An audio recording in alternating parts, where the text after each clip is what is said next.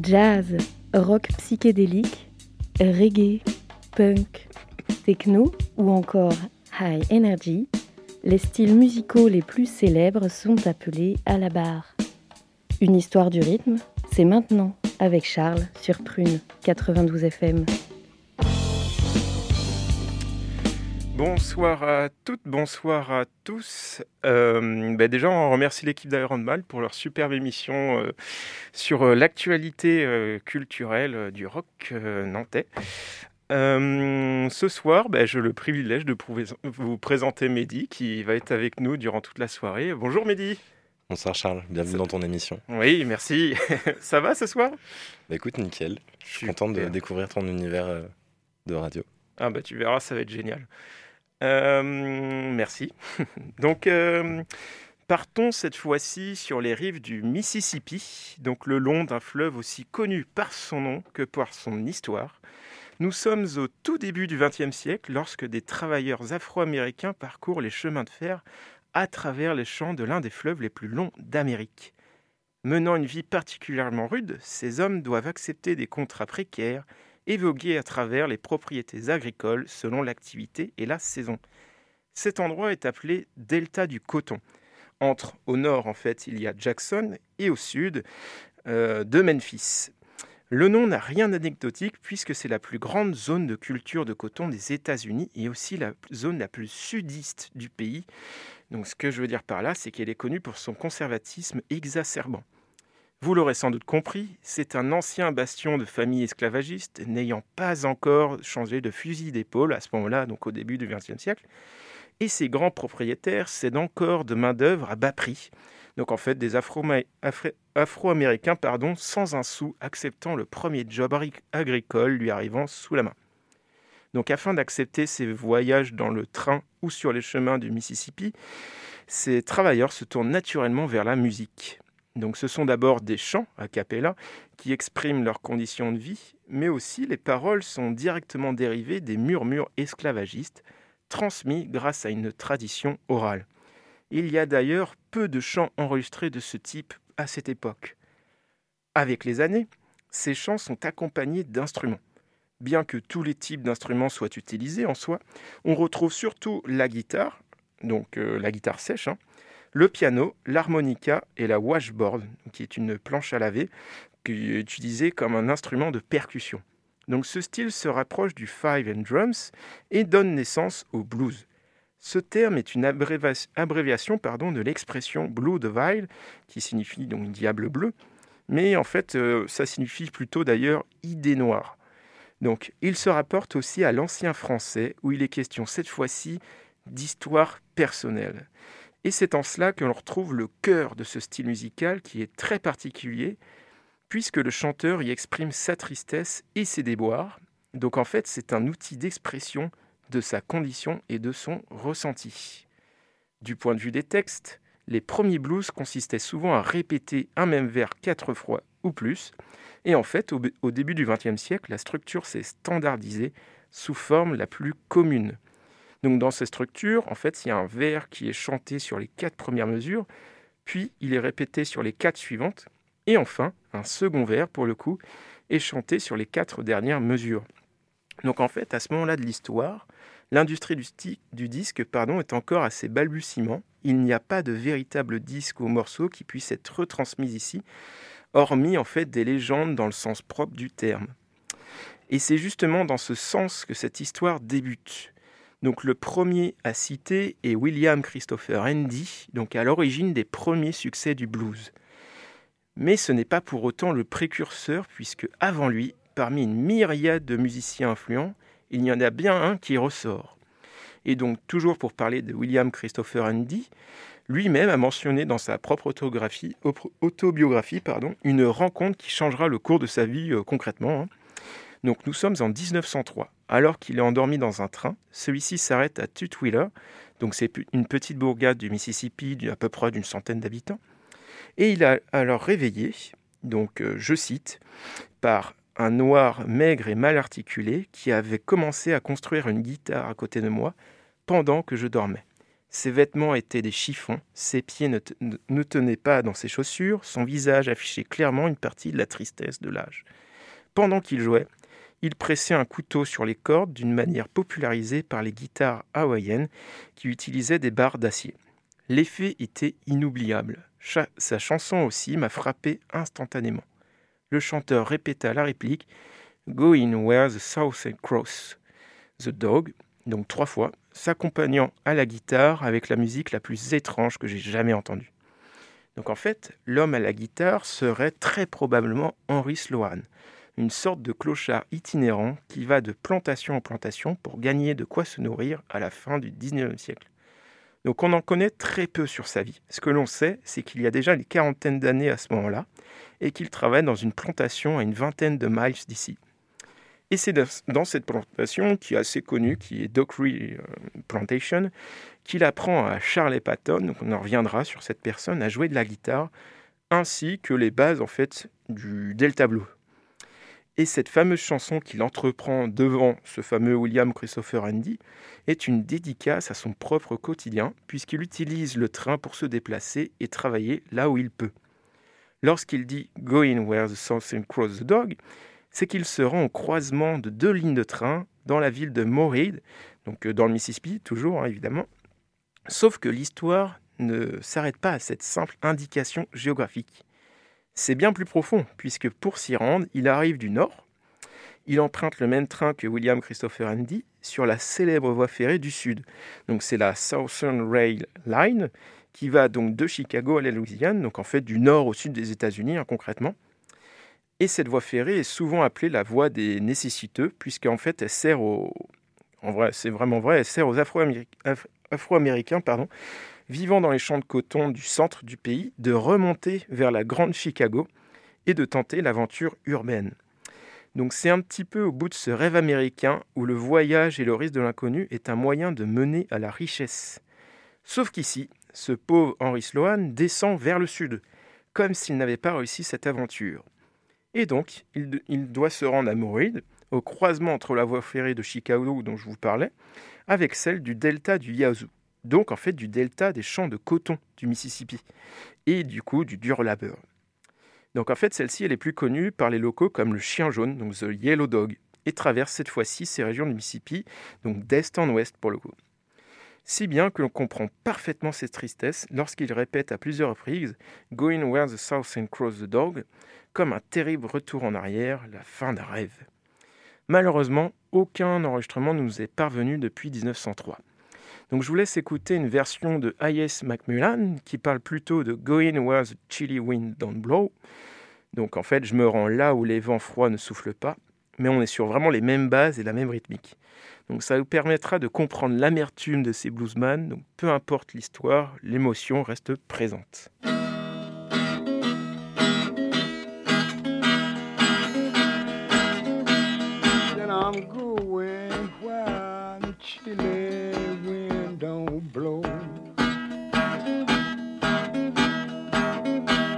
Said I'm going while the chilly wind don't blow.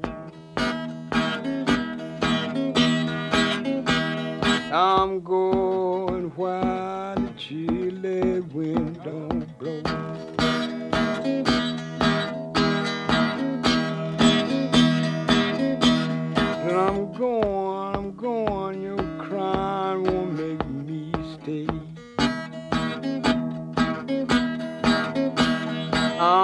I'm I'm going, your crying won't make me stay.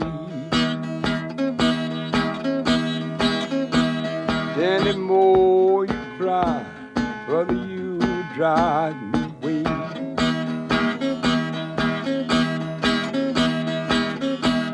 I'm going where they still uncross the dog.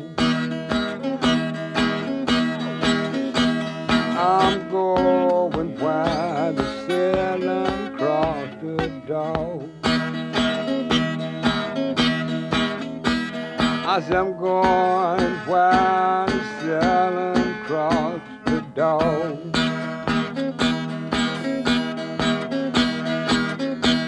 I said run here, baby, now sit down on my knee. I said run here, baby, sit down on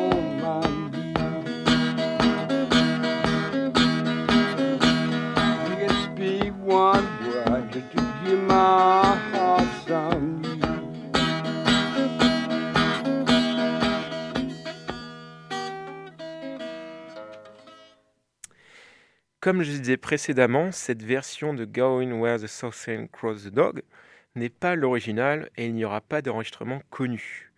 Parce qu'en en fait, le premier bluesman à enregistrer du blues est justement notre sacré William Christopher Handy, dont je vous parlais précédemment, qui a pu, pardon, écouter de nombreux chanteurs en voyageant à travers la région du Mississippi.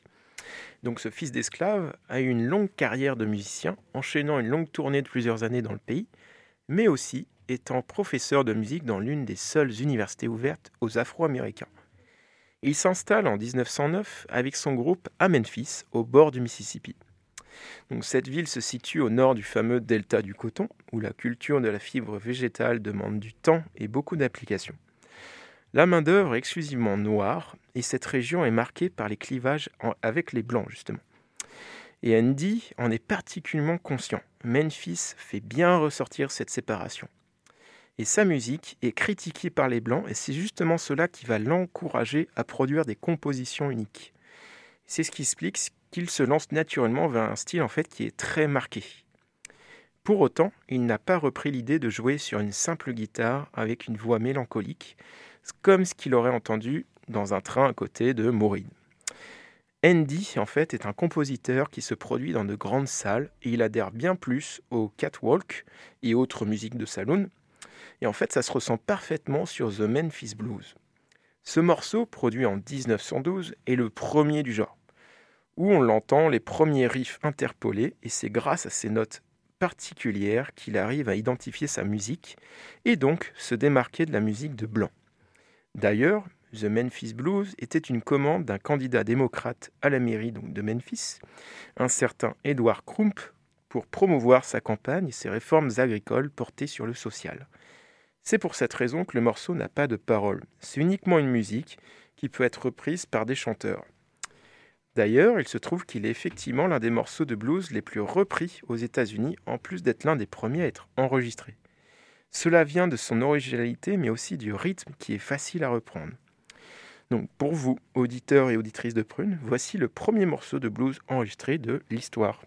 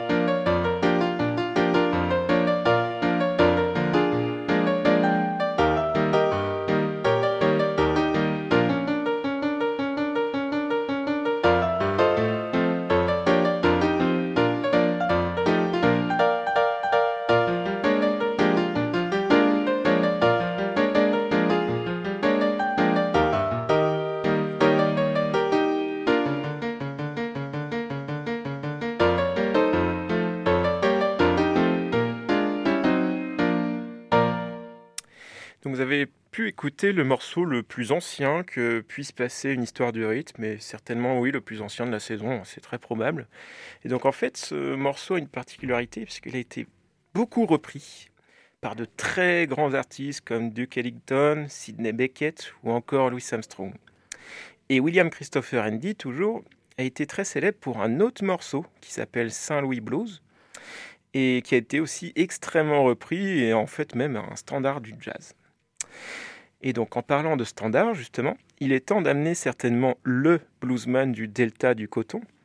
Donc il a appris à jouer de la guitare avec Henry Sloan juste avant, à la Dockery Plantation dont je vous parlais avant. Donc en fin fond du Mississippi, et l'a suivi dans ses tournées de concert. Et c'est là en fait que Charlie Patton s'est inspiré d'une telle œuvre pour vivre de blues en voyageant de ville en ville au même titre que son mentor. Aujourd'hui, Charlie Patton est une icône du blues et plus précisément du Delta Blues. Pour autant, au début du XXe siècle, il était tout jeune et gagnait durement sa vie. Il est issu d'une famille de travailleurs des champs élevés par ses onze frères et sœurs.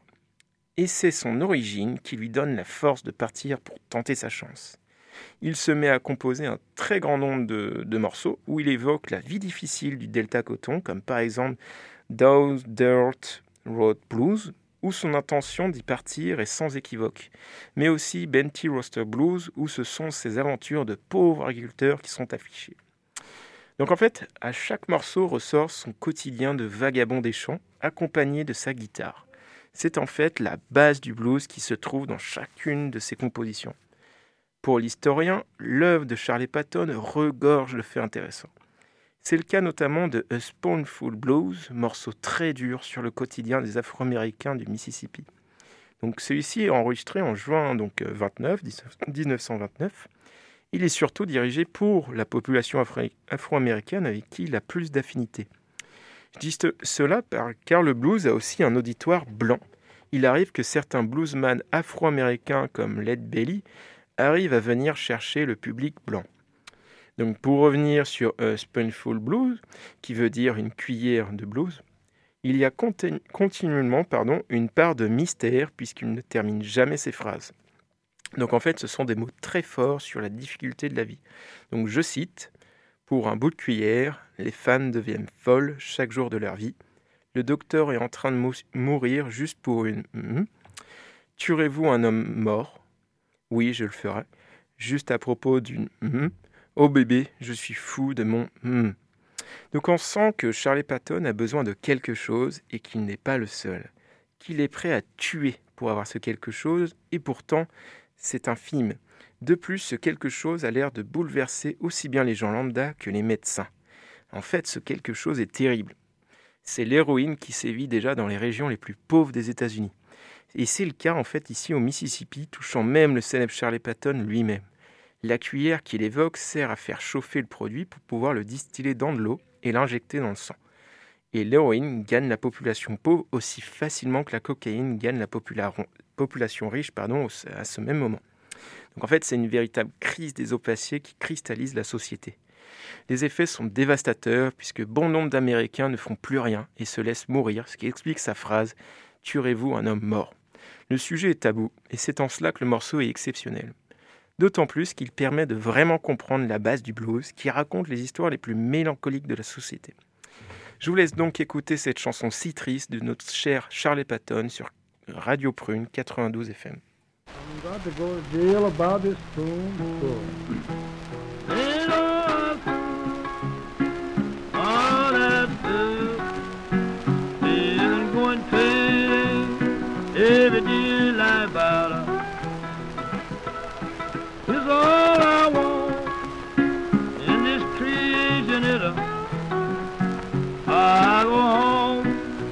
Home wanna fight about her God to dying when hot spring is about her these women going crazy every day they lie about Will you kill a man? Yes, I will. Just about a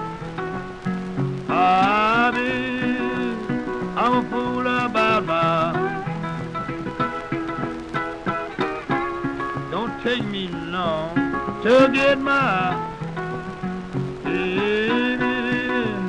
You know I need my put me in on porch moon the lifetime. Just about a baby, you know I ain't long. Bye about now. All I want is this treasure. Either I go to bed, you don't wanna fight about her. Look here, baby, would you slap me? Yes, I will. It's about her. Baby, you know I'm cool. About my would you kill a man? Yes, I will. You know I'll kill him. Just by For every man that you see is fool about it. You know, baby, I need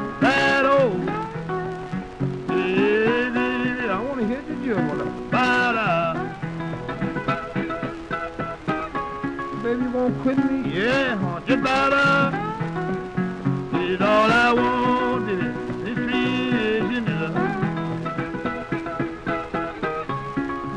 now, baby. I'm leaving town. Get better. Baby, you know I need better. Don't make me mad, baby. All I want, my baby. I'm full about that.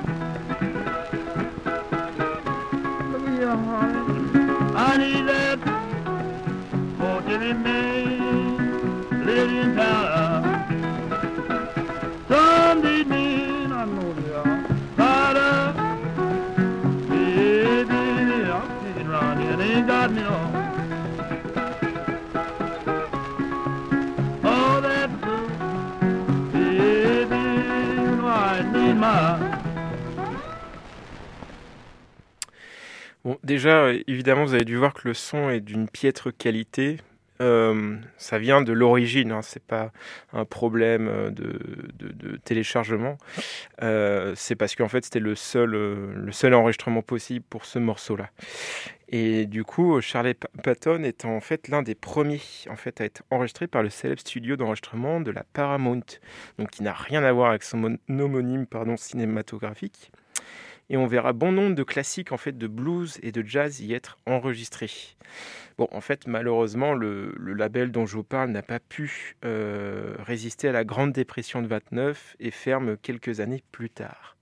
Continuons ce périple à travers le Mississippi, mais cette fois-ci dans les années 30. Cette époque est moins propice par ces fameux bluesmen qui vont de ville en ville à travers les champs le blues se cantonne au monde rural où l'on commence à avoir une certaine différence entre le blues traditionnel, qui a un peu plus appelé en fait à ce moment-là blues country, et le blues urbain, qu'on appellera plus tard donc Chicago blues. La différence réside surtout dans l'utilisation d'instruments acoustiques qui n'ont pas besoin pour le coup d'électricité pour fonctionner, ce qui est plus pratique pour ces musiciens qui ne naviguent en fait dans des villes qui n'en ont pas encore. Et c'est en fait avec sa guitare acoustique qu'un certain Robert Johnson anime les samedis soirs de population, souvent illettrés, du Mississippi. D'ailleurs, c'est à Robinsonville qu'il euh, reçoit les enseignements de Charlie Patton, quand je parlais euh, précédemment. Et on connaît très peu de choses en fait sur ce sacré Robert Johnson, euh, qui est sujet à des mythes extrêmement célèbres dans l'histoire du blues. Robert Johnson se servait de sa maîtrise de la guitare pour forger une transition entre le blues plus ancien de Charlie Patton, Henry Ragtime, Texas Thomas, pour aller vers une, approche plus moderne que l'on retrouvait bientôt chez Moody Waters et les musiciens du blues de l'après-guerre. Donc, il popularise l'utilisation des riffs en guitare. Un des premiers utilisait la pulsion entraînante du boogie comme rythme pour accompagner et sort la guitare du blues des positions d'accords de base pour utiliser toute la surface du manche, ce qui était réservé aux guitaristes de jazz. Et comme si cela ne suffisait pas, il était aussi danseur et harmoniste. Il se servait de tous ses talents de divertissement comme des outils pour atteindre la célébrité et se libérer de la récolte du coton et du racisme si caractéristique du Sud. Parce que j'en ai pas trop parlé encore, la musique représente une porte de sortie pour ces travailleurs afro-américains d'avoir une vie en fait plus euh, confortable. Et c'est un hommage à cette vie de musicien vagabond que Robert Johnson rend lorsqu'il écrit le morceau Crossroad en 1937. Ce morceau décrit le narrateur en train de faire de l'autostop à un carrefour alors que la nuit tombe. Mais en les associant à la légende de la vie si brève et de la mort de Robert Johnson, elles deviennent une description de la métaphore de la croisée des chemins où l'homme attend le diable pour lui vendre son âme en échange du succès en tant que chanteur de blues. Bien que l'idée d'un Robert Johnson vendant son âme au diable soit fascinante, la chanson décrit concrètement la réalité vécue par les Afro-Américains du Sud profond en ce début du XXe siècle. L'historien Léo Lilquock euh, suggère que la chanson raconte la peur ressentie par les Noirs à l'idée de se faire surprendre seuls dehors après la tombée de la nuit. Jusqu'aux années 60, dans certaines régions du Sud, l'expression familière Nigger Don't Let the Sun Go Down on Your Ear était, donc d'après l'historien Litwalk, comprise et vigoureusement appliquée. À une époque où les lynchages étaient monnaie courante, Johnson était sûrement en train de chanter le désespoir de ne pas trouver rapidement sa route dans un endroit peu familier. Cette interprétation est également cohérente avec le couplet de fin You can run, tell my friend boy Willie Brown that I'm standing at the crossroad, où Johnson en appelle à l'aide d'un musicien réel. On écoute ça tout de suite.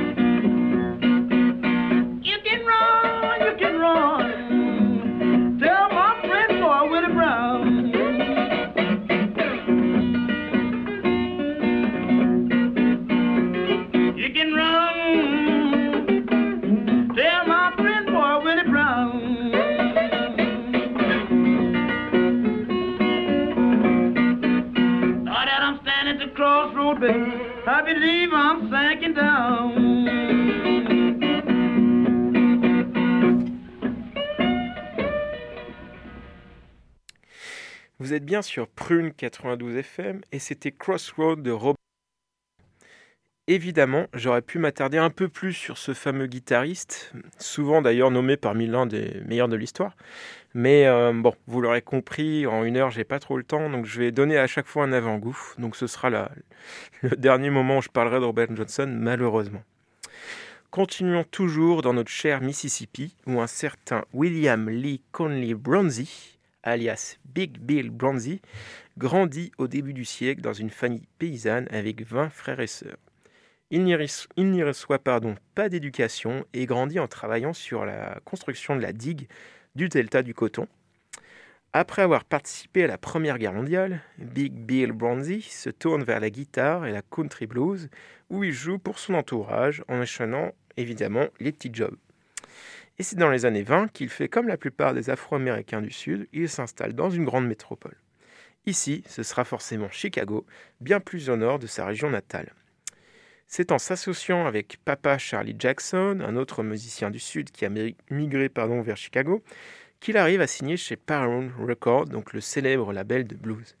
C'est à ce moment-là qu'il sort son célèbre morceau Big Bill Blues en 29. Le succès est immédiat, avec son blues un peu étoffé, à tel point que ça lui assurera une réputation jusqu'à sa mort. Sa carrière prend véritablement un autre tournant. Chicago lui donne des ailes, si bien qu'il enregistre plus de 300 phases de disques avec de grands bluesmen tels que Washboard Sam, donc en fait c'est la célèbre planche à laver dont je vous parlais au début de l'émission, ou encore avec Sonny Boy Williamson. Donc euh, chanteur à la voix forte, claire et prenante, c'est aussi un guitariste complet, véloce et bondissant dont le style innovant sera, abondamment imité. Son immense talent et sa personnalité chaleureuse le rendent populaire auprès de la communauté noire de Chicago durant ces années 30. C'est en fait à ce moment précis que les bluesmen du delta du Mississippi se muent en véritables stars du Chicago blues lorsqu'ils migrent dans la mégalopole de l'Illinois. Mais bon, je vous parle de Chicago, mais Big Billy Bonzi n'oublie pas pour autant son Mississippi natal, ou plutôt le parcours qu'il a mené jusqu'ici. On pourrait limite voir un récit à la self-made made, parti de rien et avec un travail acharné, le succès arrive au bout du chemin. Et pourtant, cela ne suffit pas à un homme de cette envergure de lui assurer une position sociale confortable.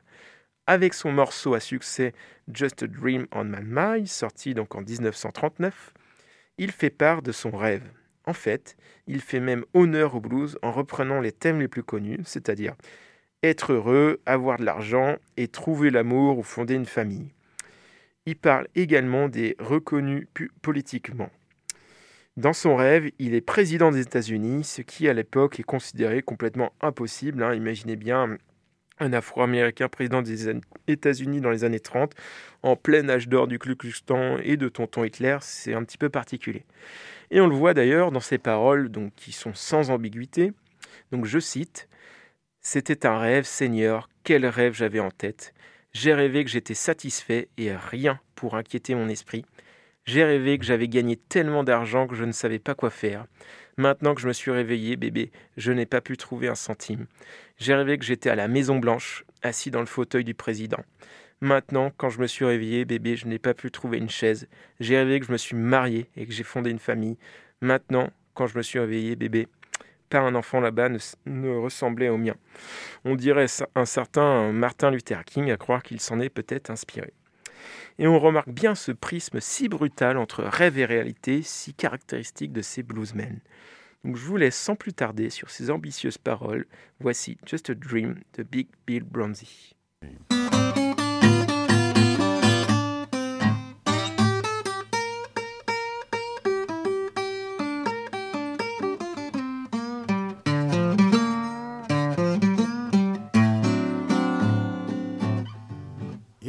Dream. Lord, what a dream I had on my mind.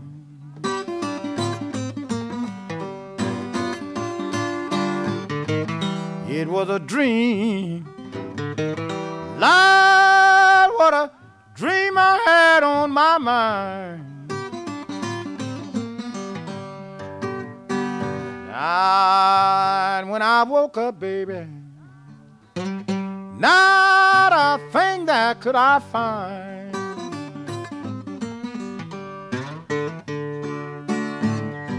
I dreamed I went out with an angel and had a good time. I dreamed I was satisfied and nothing to worry my mind, but that was just a dream. Lord, what a dream I had on my mind. And when I woke up, baby, not an angel could I find.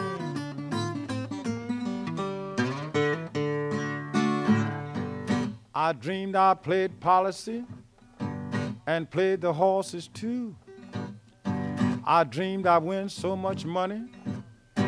I didn't know what to do, but that was just a dream. Lord, what a dream I had on my mind. And when I woke up, baby, not a penny there could I find.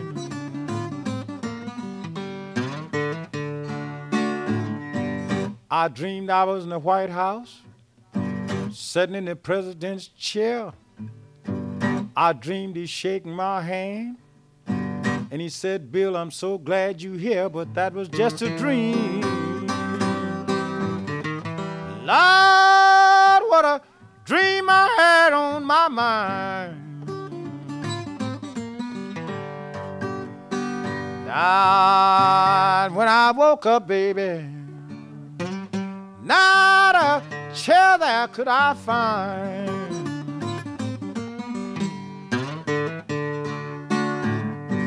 I dreamed I got married and started me a family. I dreamed I had ten children and they all looked just like me, but that was just a dream.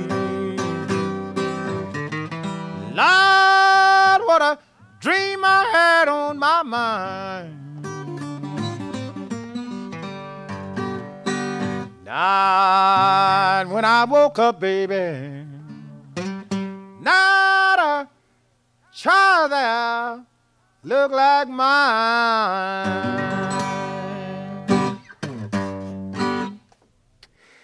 Faisons une toute petite pause. Je vais raconter une histoire dans une histoire. Donc en fait, Big Billy Bronzy, qui vient juste de passer à l'instant, a été interrogé pardon, par le célèbre ethnomusicologue Alan Lomax, qui est vraiment célèbre. En fait, c'est un blanc qui s'est beaucoup, beaucoup intéressé donc, à la musique en général et surtout au blues, au jazz à cette époque. Et donc, il a d'ailleurs euh, eu un bouquin qui est venu de, ses recherches.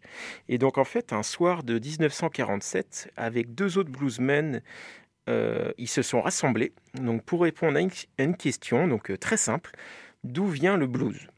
Et donc, euh, durant la conversation, donc, Bill Billy Bronzy interrompt Lomax et dit donc, Je cite Bon, mais la grande question, c'est de savoir pourquoi. Comment ça se fait qu'on chope le blues? Donc j'ai travaillé sur des constructions de digues, dans des équipes de renfort, sur des chantiers de route.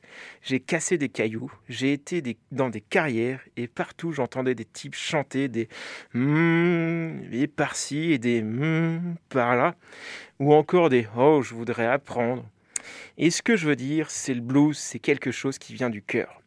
Moi je le dis, mais personne n'entend le gars qui chante le blues. J'ai toujours pensé que ça vient vraiment du cœur, de son cœur, tu vois et que ça exprime ses sentiments, ce qu'il ressent pour les gens, et que c'est la seule façon qu'il connaît de dire ces choses-là. J'ai connu des types qui voulaient injurier le patron et qui avaient peur d'aller lui dire en face ce qu'ils avaient à lui dire. Et je les ai entendus chanter ces mots, ces mots-là, tu vois, au patron de derrière le chariot et en harnachant pardon, les cheveux ou autres, les mules ou quoi. Il se mettait à bosser, à chanter, à dire des choses au cheval ou à la mule, à faire comme si la mule lui avait marché sur le pied. Il disait Vire-toi de mon pied, nom de Dieu, ou un truc du genre, et en fait c'était pour le patron. Fils de pute, il disait T'as rien à foutre là, laisse mon pied tranquille. Ce genre de choses, c'est ça le truc. Et donc en fait, je ferme la parenthèse, ça montre vraiment ce qu'est le blues. Le blues, en fait, à chaque fois, chaque son, il y a des, c'est-à-dire qu'il s'adresse jamais directement à la personne. Il y a toujours un sens caché derrière chaque, chaque chose. C'est un petit peu ce que je voulais faire ressortir ce soir. Et donc cette notion si importante du blues se ressent parmi tous les artistes. Pour rappel, la quasi-totalité, si ce n'est l'entièreté des bluesmen, sont afro-américains et issus des classes sociales en fait défavorisées. Et donc, pour continuer dans la même lignée, il est important de parler d'un autre héros américain de l'entre-deux-guerres, donc Udi William Ledbetter, donc plus connu sous le nom de Lead Belly. Donc, lui aussi, hein, évidemment, il naît dans une plantation du fin fond de la Louisiane à la fin du 19e siècle. Il grandit ensuite en vadrouillant avec sa guitare, enchaînant les petits jobs, comme bon nombre de ses confrères. Mais son esprit vantard, ainsi que son penchant pour la, pour bagarre, pour le coup, lui valent des déboires avec la justice. Il se rend plusieurs fois en prison durant les années 10 ainsi que les années 20. Et durant un énième séjour en prison, donc en 1933, il fait lui aussi la connaissance de ce sacré Alan Lomax, qui est séduit par la guitariste louisianaise si bien que Lomax lui obtient une grâce du gouvernement, gouverneur local, pardon, et en échange, l'île Belly va enregistrer un certain nombre de morceaux. Et donc en fait, c'est grâce à ce hasard absolu qui, contre vents et marées, lui assure célébrité à New York. Et c'est durant cette période prolifique qu'il reprend un classique du folk américain, Where Did You Sleep Last Night, dont l'origine absolue reste inconnue. En revanche, les paroles originales donnent une direction, puisque les quatre lignes nous laissent penser qu'il s'agit d'une histoire d'amour où l'homme attend sa moitié dans la froideur de la nuit, s'inquiétant inlassablement du sort de cette soirée. Ici, Lead Belly change légèrement le My Girl par Black Girl. Il donne plus de précision sur cette terrible soirée. Il fait toujours froid, mais il se passe d'autres événements terribles dans cette campagne. Donc voyez par vous-même, je vais citer un peu le texte. J'ai frissonné toute la nuit, mon mari était un cheminot. Tué à un mâle ennemi d'ici, sa tête a été retrouvée dans une roue et son corps ne l'a jamais été.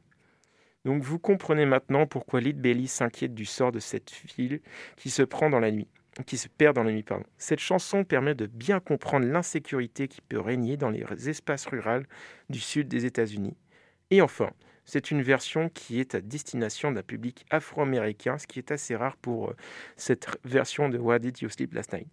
On écoute ça tout de suite, Black Girl.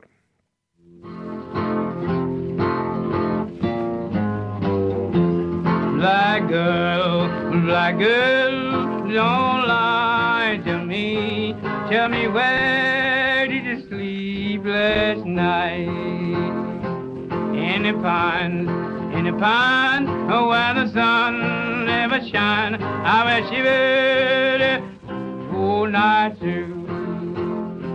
Black girl, black girl, where will you go? I'm gone where the cold wind blows.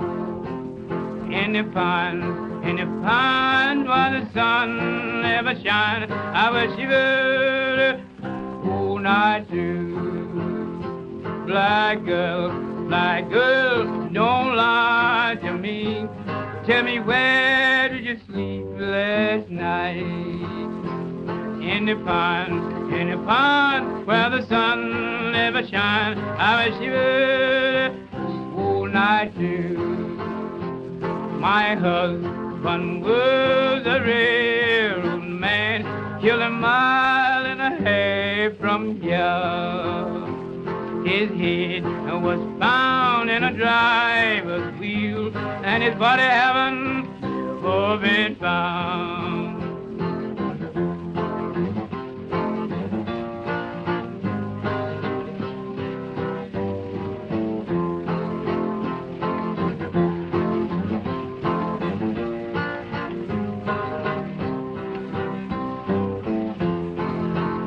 Black girl,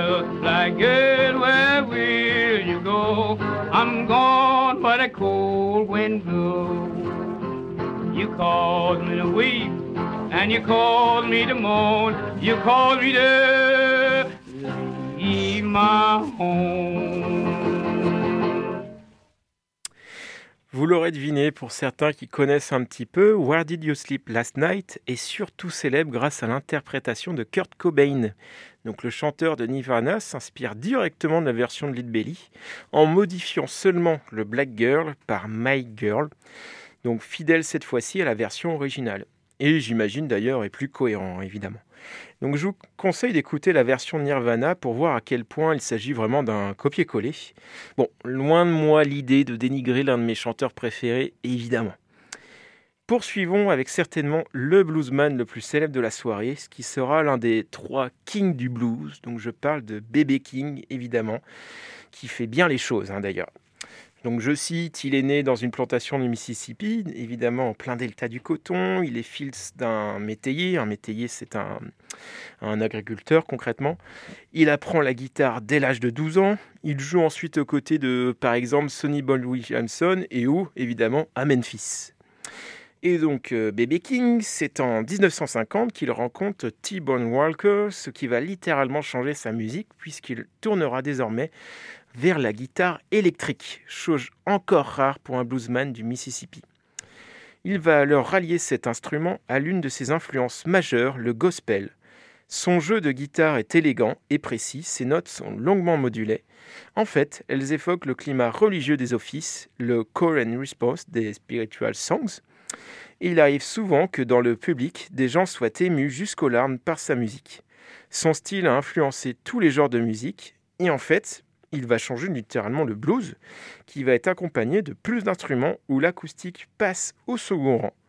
Il faut dire que le blues se fait écraser à ce moment-là, donc dans les années 50, par le soul, et B.B. King désire alors donner sa version du blues tout en gardant les fondamentaux.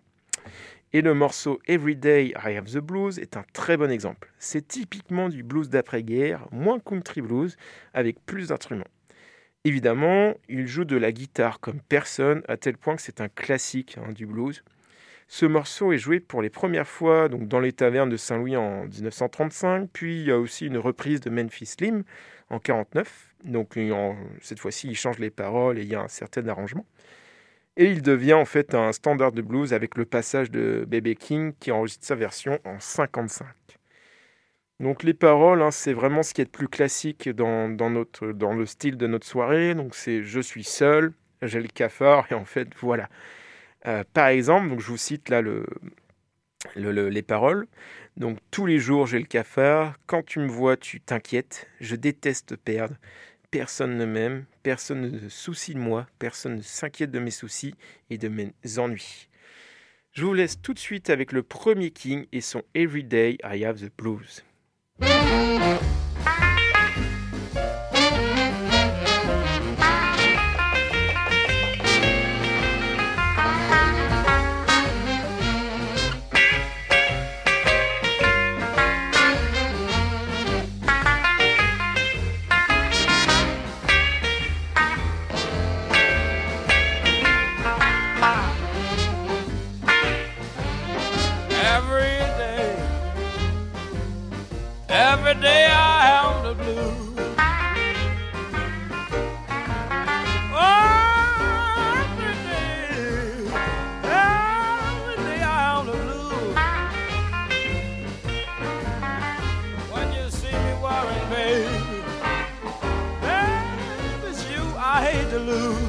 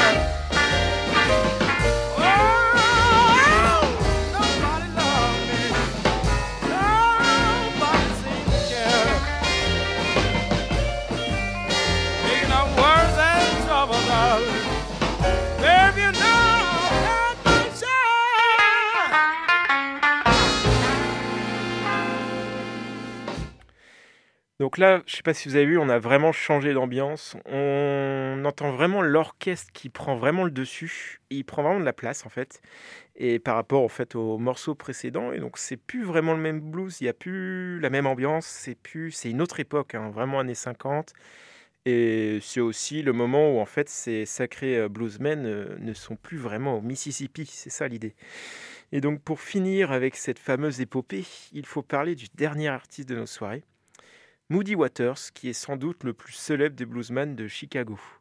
Donc lui aussi, évidemment, est originaire des plantations du Mississippi, et il suit le courant d'émigration dont je vous parlais, hein, qui, passe du, Midwest, du sud-Midwest, donc euh, surtout du Mississippi, pour se rendre vers les grandes villes et surtout du fameux Chicago. Et d'ailleurs, à ce propos, Curtis Jones, donc, qui est pianiste de blues, disait Le blues m'a pris tellement fort que j'ai plus eu qu'une envie quitter la, vieille plantation et m'en aller vivre en ville.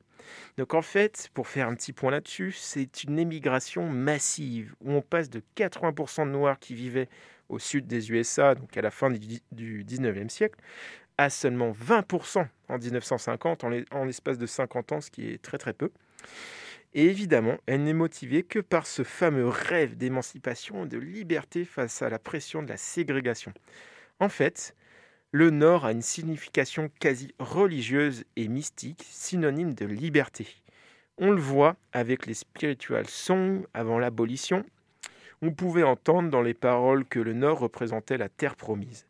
En plus, cela avait un sens caché pour les routes d'évasion, s'échappant ainsi du joug des propriétaires d'esclaves. Et malgré l'abolition de l'esclavage, cette pression est telle que les mœurs restent inchangées. Sauf que malheureusement, Chicago ne permet pas de s'affranchir de tous ces maux. Bon nombre d'Afro-Américains arrivent en ville sans pour, autant améliorer sa situation. C'est une immigration très compliquée pour la plupart d'entre eux. Des ghettos se forment assez rapidement et une ségrégation de fait se met en place. Il y a une forte discrimination ben, dès l'entrée au logement, mais aussi euh, à l'emploi. Et donc, pour accompagner la rudesse de la vie urbaine, le Chicago Blues se gorge d'émotions. Évidemment, Millie Waters ne déroge pas à la règle. En fait, il haït son Mississippi natal, mais pour autant, il ne renie pas son passé.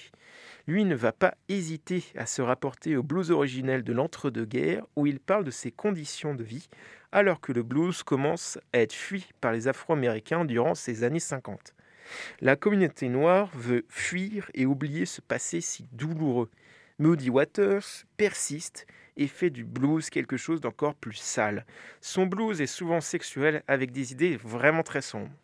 Et c'est son morceau I Feel Like Going Home qui résume aussi bien la situation de la communauté afro-américaine ces années 50 ainsi que la situation du blues à ce moment-là. Et en fait, avec ce morceau, Moody Waters est triste. On sent que la fin peut être proche et que le sort de ses proches est, relativement triste, que la vie est dure, et malgré en fait tous les sacrifices qu'ils ont dû faire pour émigrer. Et comme il le dit lui-même, il sent que Chicago, c'est comme son Mississippi, morne et triste. On le remarque aussi dans les paroles lorsqu'il dit Tard dans les soirées, j'ai l'impression que je vais exploser ma maison. Maintenant, je suis réveillé ce matin, tout ce que j'avais a disparu. Si je ne trouve pas mon bébé, quelqu'un va sûrement m'enterrer. On sent encore une fois une fin. Cette fin, c'est celle du blues originel, celle du delta du coton, au sud de Memphis, où le bluesman navigue de champ en champ avec sa guitare sèche. L'électrique a pris le pas sur l'acoustique, le monde urbain sur le monde rural. L'influence du blues ne s'arrête pas au champ de coton on peut reconnaître un certain nombre de dédicaces dans des œuvres telles de Maurice Raphael, rien que ça, mais aussi George Shewin et son célèbre Rhapsody in Blue. Et surtout, il serait dommage de ne pas rappeler que le blues est à l'origine tout simplement du rock and roll, en se mélangeant avec la musique country. Cette histoire du blues du Mississippi, c'est celle des oubliés de l'urbanisation, de ces descendants d'esclaves qui ne trouvent pas de repères et qui sont encore mis de côté malgré les grandes idées démocrates. Ces Afro-Américains qui se retrouvent ironiquement à la dérive après l'abolition de l'esclavage trouvent une issue dans la musique, dans ce blues criant de vérité. J'aurais pu citer bon nombre d'autres bluesmen, tels que des chanteuses comme Bessie Smith, Gertrude Raney ou encore Ida Cox, mais le temps malheureusement ne me le permet pas. Je vous laisse vous guider par votre curiosité pour mieux comprendre le combat qu'ont mené ces femmes afro-américaines malgré la ségrégation raciale. Avant de laisser Moody Waters terminer cet épisode, je remercie évidemment encore mon fidèle Nelson, réalisateur nocturne, ainsi que ma partenaire de recherche Amélie. Merci à toi pour ton écoute à une heure si tardive. Merci aussi à Mehdi de m'écouter avec tant d'envie et de passion. Le mois prochain, nous restons sur un thème tout à fait similaire que j'ai pensé comme une sorte d'épisode bise autour du jazz, cette fois-ci en Louisiane. Bonne nuit à toutes et à tous.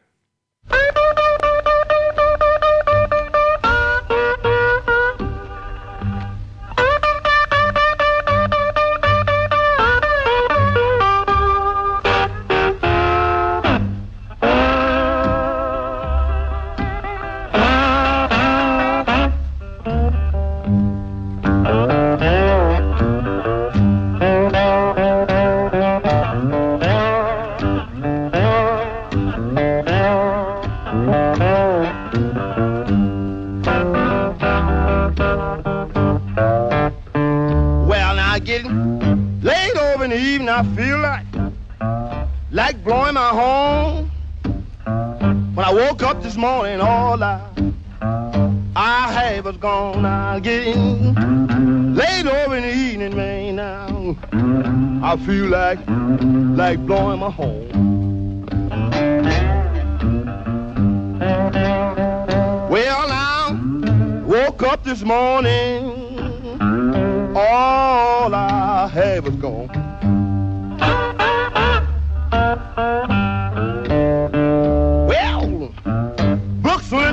Ocean, ocean running into the sea. But don't find my baby, somebody gone sure bury me. Books running to the ocean, man, that old ocean went to the sea. Well, now, I don't find my baby, child. Somebody sure gonna bury me. Thank you.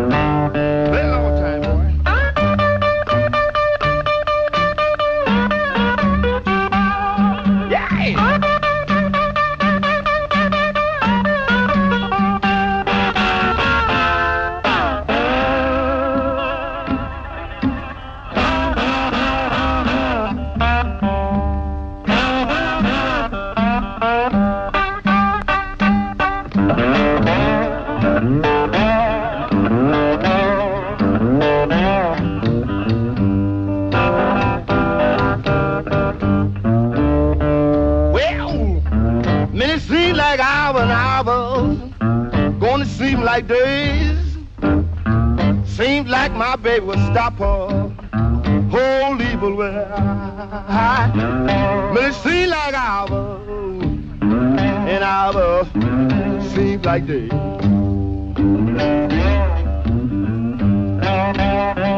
Well now, like my baby child, well child would stop alone our way.